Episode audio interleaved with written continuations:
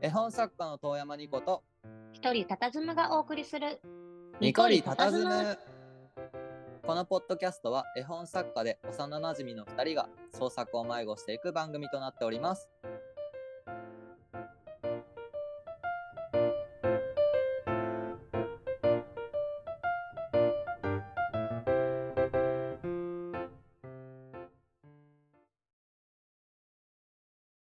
皆様今回もありがとうございます。やっていきますよ。ニコズミ大胆な路線変更。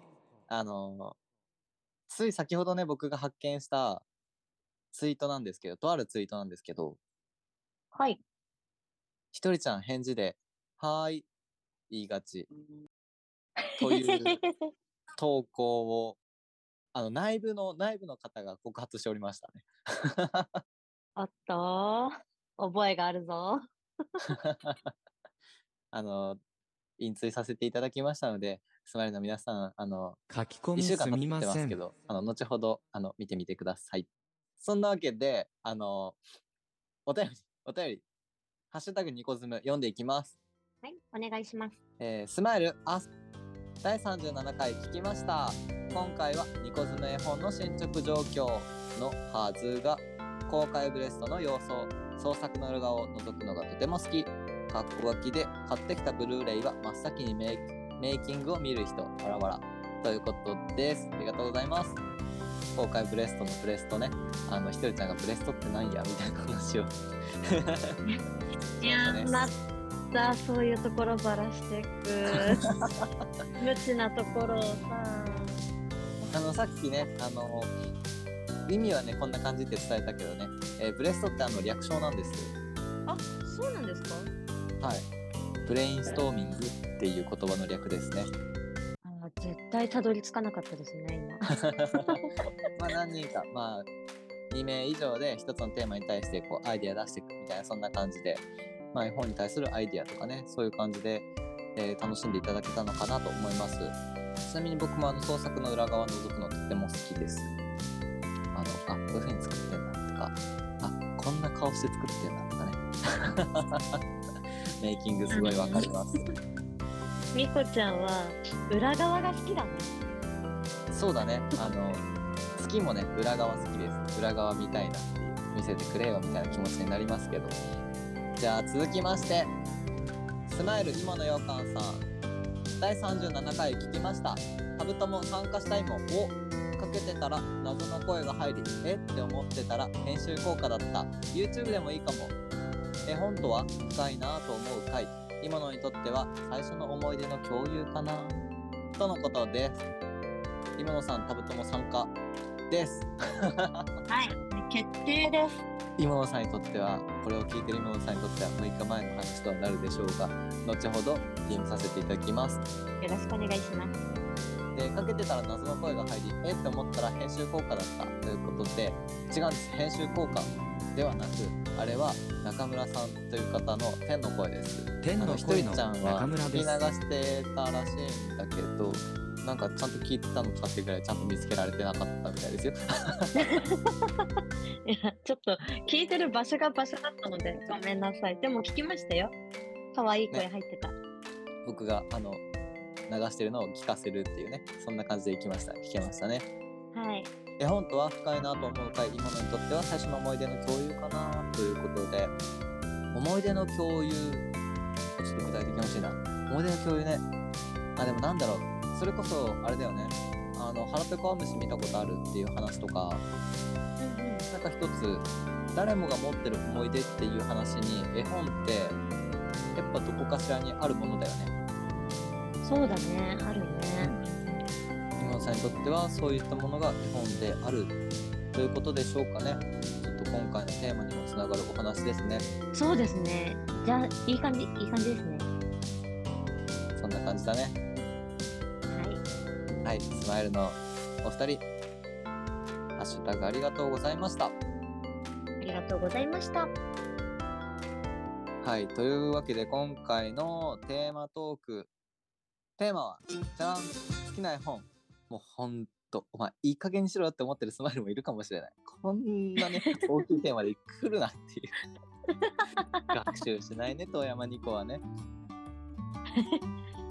あでも私もその細かいテーマっていうのを提出してあげられていないからごめんねニコちゃんありがとういつもテーマね ざっくりとしすぎてね、本当にちゃんと考えてるのかっていうね、なかなかね、難しいとこなんだよ。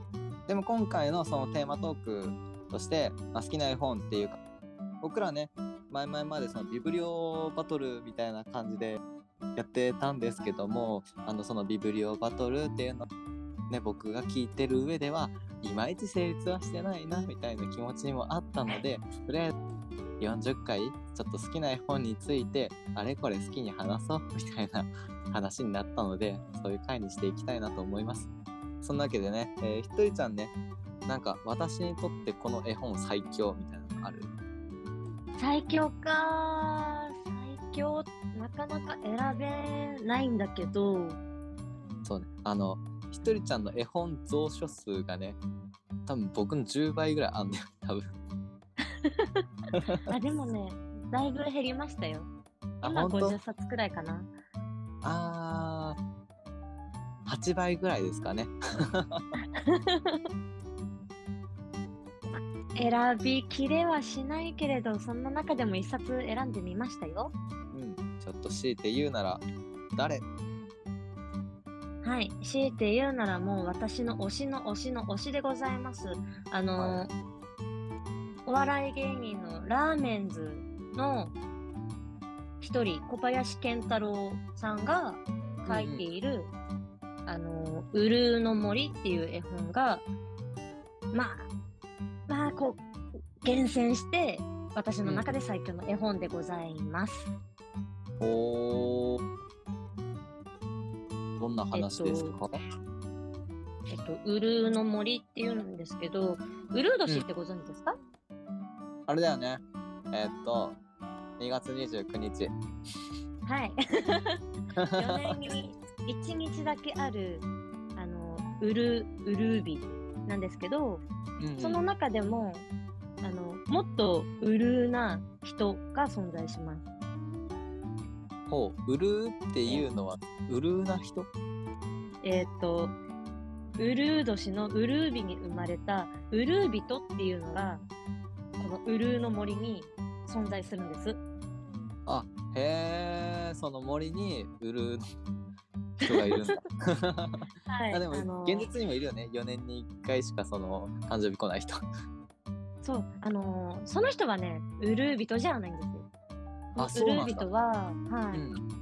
365日のうち、あ366日あって、いつも余ってる人です。いつも選ばれない、いつも余りの人がこのウルービトで、うん。ああこの人例えばうん、あの例えば学校で2人組になれない人とかそういうこと？そういう人です。ああなるほどね。うんうんうん。はい。まあ、まあ、いろいろあって、この人、いろんな研究の果て生まれた人でありまして、うんうんうん。あのー、4年に1回誕生日が来ても、ウルービに生まれた人って、ちゃんと1年に1歳年取るんですよ。まあそうだねうんうんでも、このウルービとは、あの、4年に1回しか年を取れないんです。あもう完璧に？はい。ああそれは確かに余りそうだねなので、時間に置いてかれる、時代に置いてかれて、あの、結局この今生きているこの世界の余り物になっているんですね。うーんあれか物語上ではその年齢4年に1回っていうのとともに相対的にその時間が遅れてるみたいな感覚で見ていいのかなそうですね。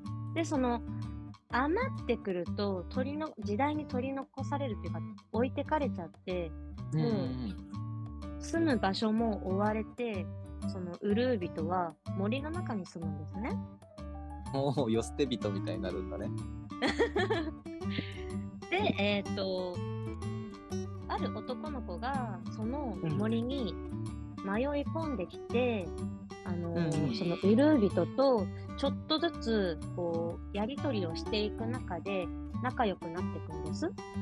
うんうんうんうん、まあでもこれは読んでほしいので、そんなはっきりと。ね、いっぱいは言わないんですけど、まあ、仲良くはなっていくけど、それでもやっぱりウルービとは、あの、取り残されていくあまりの人生があるので、うんうんうん。その男の子とのその友情をこれからどう紡いでいくかっていう物語が込められていて面白いのでぜひ読んでほしいなって思いますが、が、えっと、これ絵本って言ったんですけどうん。児童書に近くてなのであの絵本というよりは挿絵が入ってる感じなんですよね。ああ、なるほどね。あの、モモとか、そういう。そうそうそうそうそうエルマーと竜みたいな、そんな感じ。エルマーと竜うあったかな？うん。そんな感じなので、80ページあるもんね。はい。まあ、これはね、文字も大きくて、こんなに、あ、文字も大きいか、76ページ。うんうんうんでも読みやすいです、とっても。えー、でも意外と肉厚な本っていうことでね。内容もしっかりしてますし、私はあの、ゴーリーだったり、センダックだったり、なんかその、洋書っぽい絵が好きなので、ブルーもドンピシャです。うん、意外とそういう感じの絵だね。でもこれ小林健太郎が描いてるんだね、絵と文。あ、そうなんですよ。で今回、あの、ウルーの森をご紹介したのは、2023年1月15日に、かき割りの劇場っていう新しい小林健太郎が書いた絵本が、あの、初版発行されたので、こちらのなんか、私の推しの宣伝を含め、ご紹介させていただきました。えー、なるほどね。なんか、すごい多彩だよね、小林健太郎ってね。はい。もう最初さん付けしてたのにもう呼び捨てになっちゃいましたけど。でもリスペクトは大きい。うん、ある意味あれだよね。あのまあ彼らなんかお笑い芸人っていうか僕はもうなんか演劇人だなと思ってるんだけどさ。あなんかすごくそそういうれは結婚に近いかも。うん。だって、あの、お笑いと演劇の中間を目指していたっうん。あてそうなんだ。言ってるので、うんうんネタもとっても面白いので、あの、ラーメンズファンがいらしたら、ひとりちゃん、ひとりちゃんの味方になってほしいです。あでも大丈夫だよ。きっとみんなラーメン知ってるよ。あのなんだかんださフラッシュとかでもよく使われてたしさ。あのーそろそろ言われるんじゃない？あのモノマネとかちょっとそういう小芝居とかどうですか？みたいなさ。そういうのでああの フランス語学校のさフランスの日本語学校か あのネタとかやりませんかとかってねあのスマイルから要求があればやりましょうかあそれだったらもう大歓迎です。あの DVD もちゃんと取り揃えているので貸し出しますよ。ああいうノリだったらね僕らも全然いけるからはい。楽しみですじゃあ私のはこんなところでちょっと熱くなってきました。そうですねあのじゃあ僕はね端的に好きな本を言いますはい。僕の好きな絵本は一番はアンジュールです。高校生の時にねあのその時はね説明しかしてないんですけど高校生の時にも見つけて高校1年生の時から高校3年生まで暇さえあればアンジュル眺めてましたね。本当に。で気づく点が毎回あここの犬の表情って昨日こう見えたけどもしかしたらこんな気持ちも？とかっていう風に妄想を膨らませることができるのであの39回でひとりちゃんが、まあ、A9 割って言ってたんですけどアンジュル A10 割なので、まあ、そういうところも含めてね読んでもらえると嬉しいな。アンジュルはすごく僕のおすすめです。はい。え10割、確かに。究極版だね。そう。もう任せてくれ。えテーマ変わりまして時間がない時僕らはどうやって作品を作ってるんですか？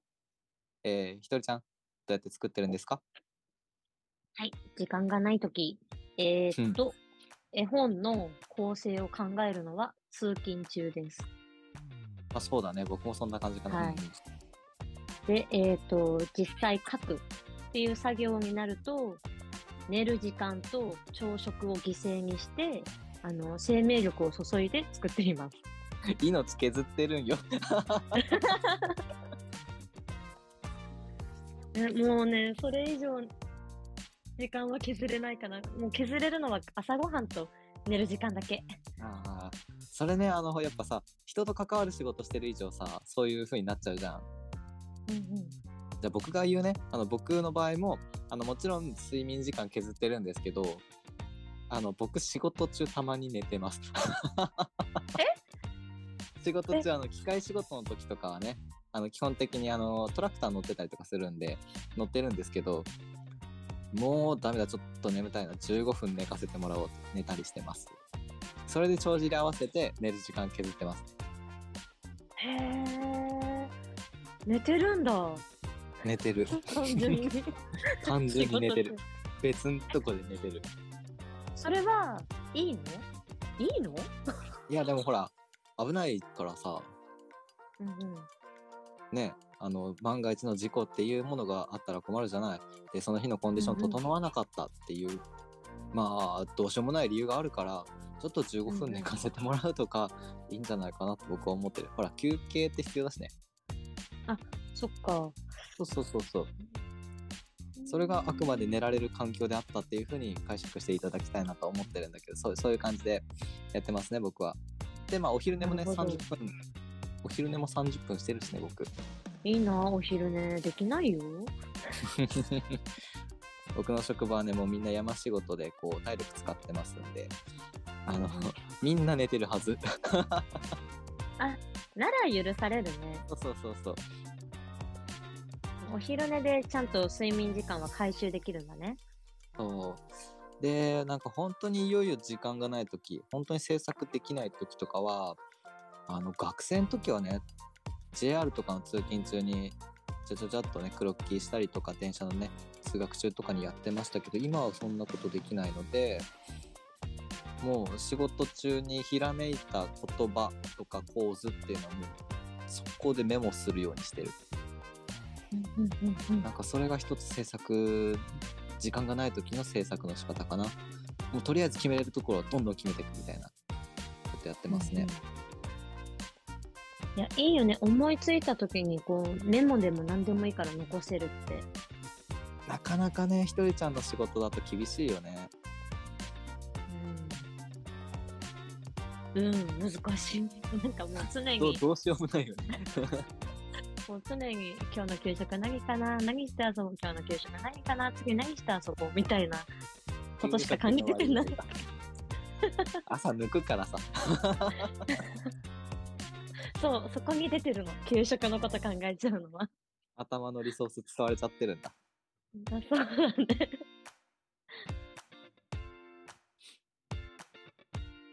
まあでもね時間がなくてもとりあえず制作するっていう意味合いではそういう隙間時間を埋めていくっていうのがほとんどだね僕らはねそうだね。あとはもう次の日が休みだったら、その前日はもう、なんだろう、寝る時間の削る幅がいつもより多い。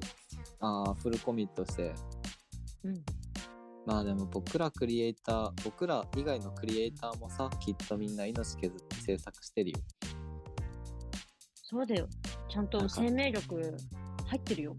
みんないい感じに寿命削って生きてんだよなクリエイターってね まあでもねそれがクリエイターに限った話ではないけどもあのーやっぱねどうしてもこう特に趣味でやってますとか趣味だけど本気でやってますとかね副業としてやってますとかっていうんであればやっぱ命削るほかないっていうのはねもう結論出てますのでうんうん。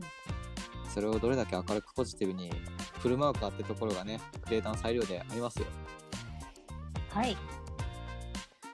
時間がなくても僕らは頑張ってます応援してね。すごいなんかね、棒読み感。それこそカンペじゃないの？大丈夫、応援してねって最後に言うって書いてあったかな。うん、読んでたもん。まあでも今聞いてくれてる人たちは割と皆さんクリエイターだと思うのであのーハッシュタグニコズムであの制作時間ない時、まあ、僕らがね、まあ、まあ睡眠時間削ったとか朝食抜いたとかって言ってますけどここ抜けるよみたいなことあれば教えてください確かに。はいいつもの告知ですはい。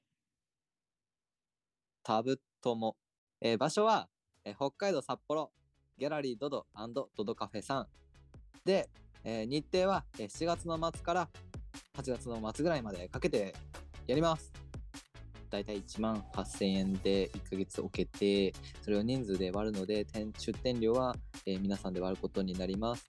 一応ね、理想としては、15名ほどクリエイターさんないしアーティストさんを集めて展示できたらなと思うんですが、まあ、15人で1人ね最低5点っていう風にしてはいるんですけどまあちょっとこう個々がね出す作品の点数にもよりけりでちょっとこう15人は厳しいかもとかってなるんですけどもし仮にあのー1点だけでもとかっていう人がいれば、あのーご連絡いただければあの500円出店料500円とかであの儲けたりしたいなっていう可能な限り飾っていきたいなっていうふうには思ってますので、えご遠慮なく容赦なく DM なり「ハッシュタグニコズム」でご連絡いただければと思いますお願いします。ちなみにそのドドさんのお食事ドドさんカフェなんですお食事ね僕あのデートした時にラム肉のね煮込んだジェノベーゼをねいただきましてジェノベーゼとねラム肉の匂いがねすごく合うんだなってすごい感じて家でもやろうと思いましたがすごく美味しいです。本当に。パスタ神がかり的に美味しかった。あれあれですか、うん。あの手打ちパスタの方ですか？あそうそう手打ちパスタの方あの平麺のあれんすごい美味しかったよ。ドドさん手打ちパスタがねてあのこだわりあって作っているのでうん美味しいですよね。ね私ね、のうんあはいいいですよあいいよ先に。じゃあいいです私から。はい 私はね、あの、在庫したときに、牡蠣とほうれん草のクリームソースで、あうんうんの、手打ちパスタのものを食べたんですけど、それが美味しかったです。もう鉄あえんって感じだね 最初、亜鉛ってどれに入ってるか分かんなかったけど、ニコちゃんから説明もらって、牡蠣に入っているんですよね皆さん。血を増やし血行を促進する素敵なパスタ。健康にもいいっていうね。いや、これ美味しかったんですね。あの、ね。えカキフライしかね、牡蠣食べれなかったんですよ。あそうなの？はい。でも、なんか、美味しそうだなってすごい、なんかキラキラ輝いて見えて頼んでうん。食べて、美味しいってなって、いやひとりちゃんナイスチャレンジだね。いいね。うん、美味しかったです。これね、3月末までなので、あそうなんだ。ぜひ、はい、これを聞いた方、ぜひ食べに来てください。そうですね。タブトも始まる前に行ってみてください。あと2週間くらいかな。食べてみてください。あとねはい。今回タブトもをやってあの僕らの作品のちょっとこうコメント残してくれたらいいなのクロッキー帳にめちゃめちゃ押してあったバニラアイスぜひ食べてください。